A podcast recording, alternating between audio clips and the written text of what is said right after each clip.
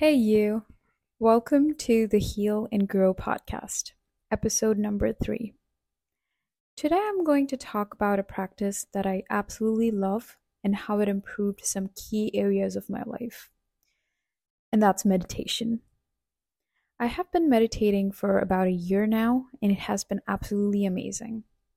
And trust me, it was not easy. Asking an overthinker to sit in a place and not do anything is a crazy idea. It did feel crazy when I started doing it.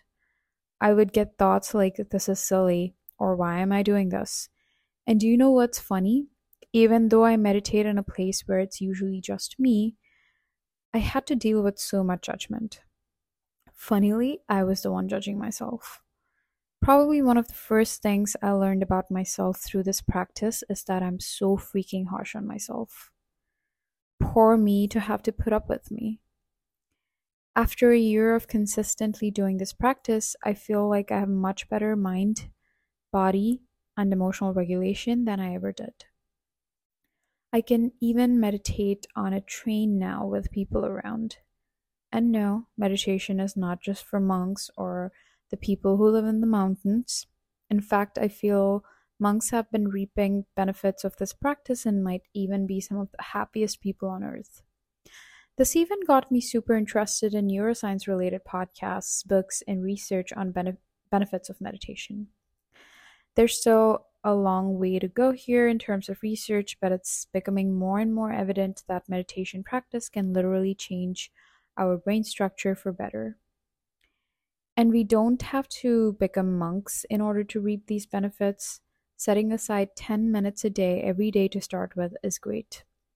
And trust me, it was super hard to sit in one place and do nothing. But you're not doing nothing.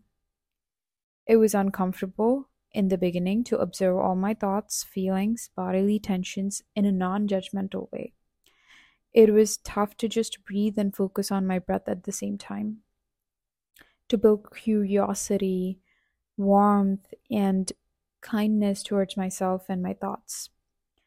But I can't start to explain how happy I am for having to ha- for having sat through these sensations, for owning them, and making this practice a priority in my life. I have several things I do in my day for self-care, like eating well, waking up early, working out, and meditation has just become an important pillar, pillar sorry, for my mental and emotional self-care. And in this episode, I'm just focusing on the practice of meditation, where you formally carve out time to look inward. There is also mindfulness, which is a lot of the times, sorry, which a lot of the times overlaps with meditation, and rightfully so. I think mindfulness for me is staying present in every moment, curiously and non-judgmentally. Personally, I look at mindfulness for external awareness or observing what's happening externally, and meditation is for internal awareness. So you can be mindful while walking, doing work, driving, doing manual chores as well. For this episode, I'll just talk about meditation, the formal practice, my experience, and the improvements I've seen in various areas of my life. There are different types like breathwork, body scan, gratitude, et cetera. And there are also guided meditations that are beginner friendly. This episode is more to give you the reasons to start incorporating this practice in your daily life. And it's free, so why not take advantage of it? Whatever your goals are in life and whatever life stage and age you're in, this is a powerful tool for you to incorporate. Whether you want to start a business and become a C E O, have better relationships, better work quality, sleep quality, or just want to improve your daily life, this is a beautiful tool that is right at your fingertips to start using. So why did I start? One and a half years ago, at a peak of my panic attacks, anxiety, insecurities, and a lot of life changes, I stumbled upon a beautiful book by Jay Shetty called Think Like a Monk. So to back it up, I was visiting my family in India after almost two years, but the whole time that I was in India, my mind was elsewhere. I was in a very bad situationship, and all I could think was or obsess about was a text or any single text I got from this person. So there I was with my family and friends that I longed to meet, took an expensive flight to go to them, but all I had on my mind was this person who was not even very keen on me. On my way back to New York, I picked up this book in the airport before my departure. As I started reading it, the pages just struck to me. I was hooked. Jay Shetty articulates his experience as a monk so beautifully. He talks about having a monkey versus monk mindset, about why it's important to be present and the benefits of meditating. I realized I needed to move from this monkey mindset of mine and get this monk mindset. The whole flight, I just tried to be present and also meditating through my chaotic mind. Since then, I've been consistently doing this. I also have other rituals in my life like like that. I think uh, collectively, all of these rituals impact the quality of my day, but I think meditation has been a big chunk here. And please note that everything here is all only based on my own experience. All right, here are the five areas of my life that I've seen drastically improve over the past year. Anxiety. As someone who struggles with anxiety and panic attacks, meditation helped me tremendously. One of the main reasons we feel anxious is because we are overthinking and overwhelmed with a stream of thoughts jumping back and forth in time in our minds and overanalyzing things that we did or did, did or might do. This type of a headspace causes stress, sleep deprivation, panic attacks, and can even manifest into health problems. Specifically, mindfulness meditation helps me to just relax, come back into my body, and assure my mind that I'm safe and everything will be okay. To be honest, at first, when I started meditating, I felt more anxious. But the reason is because I was now becoming aware of my thoughts, feelings, and sensations. I had these deep, unresolved emotions in me that started becoming visible. The best way to deal with this for me was writing. Giving these thoughts a voice and just blurting them out on a paper makes me create a full picture. As I kept doing this, I felt more and more comfortable sitting with my thoughts. I felt more comfortable just staying with however I feel without judging it. This started seeping into my med- non-meditation time as well. Acknowledging the knots in my stomach, the tension in my shoulder, or the racing thoughts helped me slowly nudge myself to the present and tell myself that I'm doing okay. Breathwork is also a great way to calm your mind. Simply by shifting into deep breaths and focusing on the deep breaths can relax your mind and slow your anxious mind.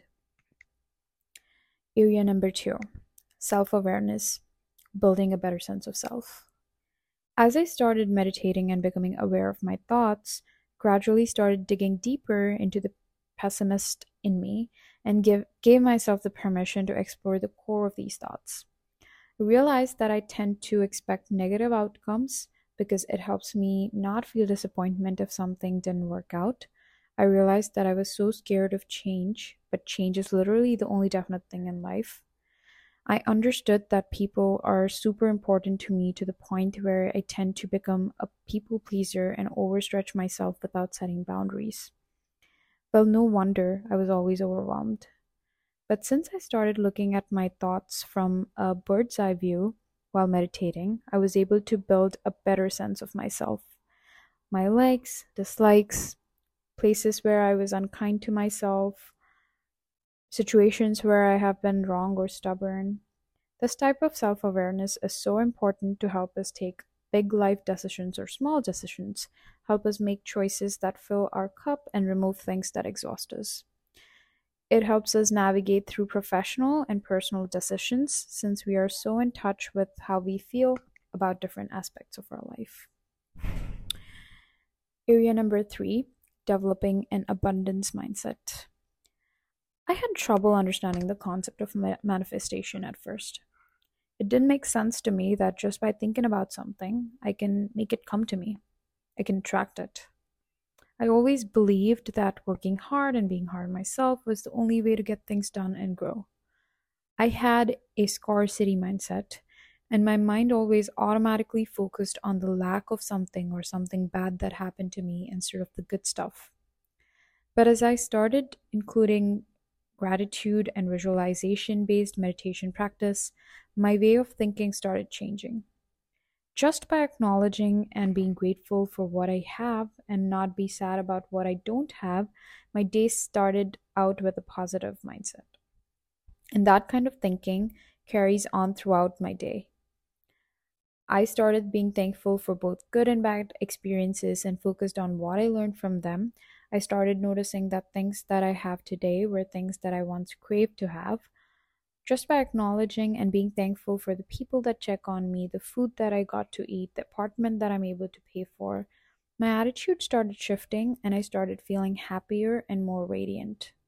And this shows the way you approach your work, like your conversations with your colleagues or your clients, your curios- curiosity and appreciation to learn. It will just shift all the energy around you and you'll start radiating and you will see more opportunities coming your way. And a visualization meditation often uh, involves visualizing your best self. Like, what qualities does this higher version of you have?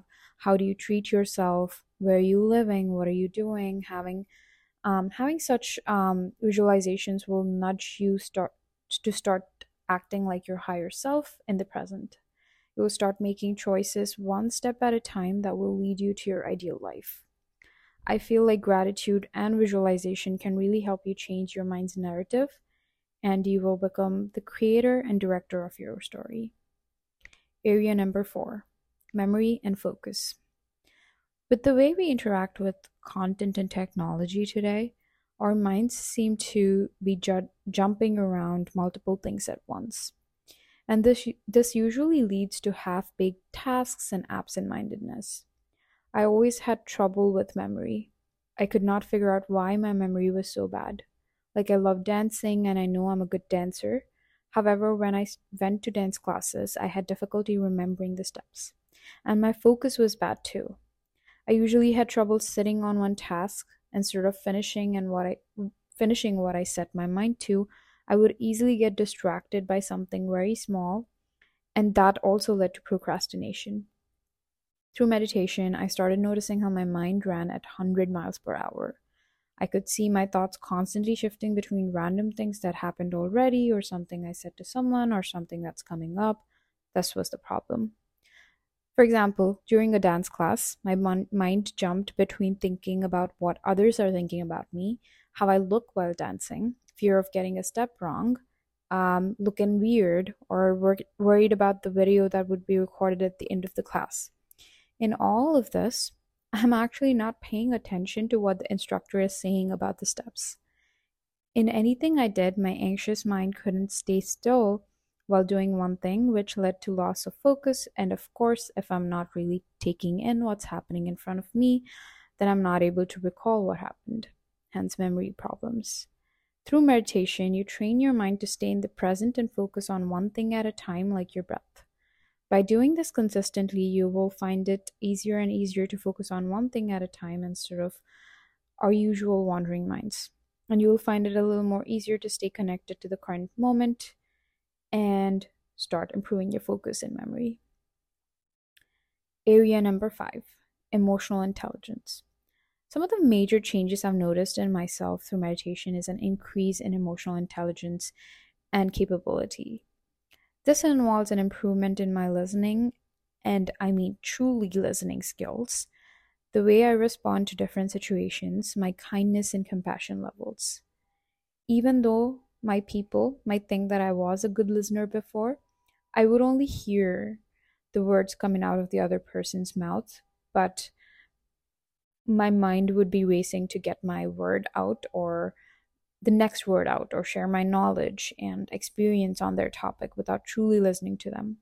My mind couldn't just stay with this person and take in what they were saying, and instead I was always looking to add on to it. Meditation taught me to focus without distraction, and this way I could truly give the attention to the person that I'm listening to.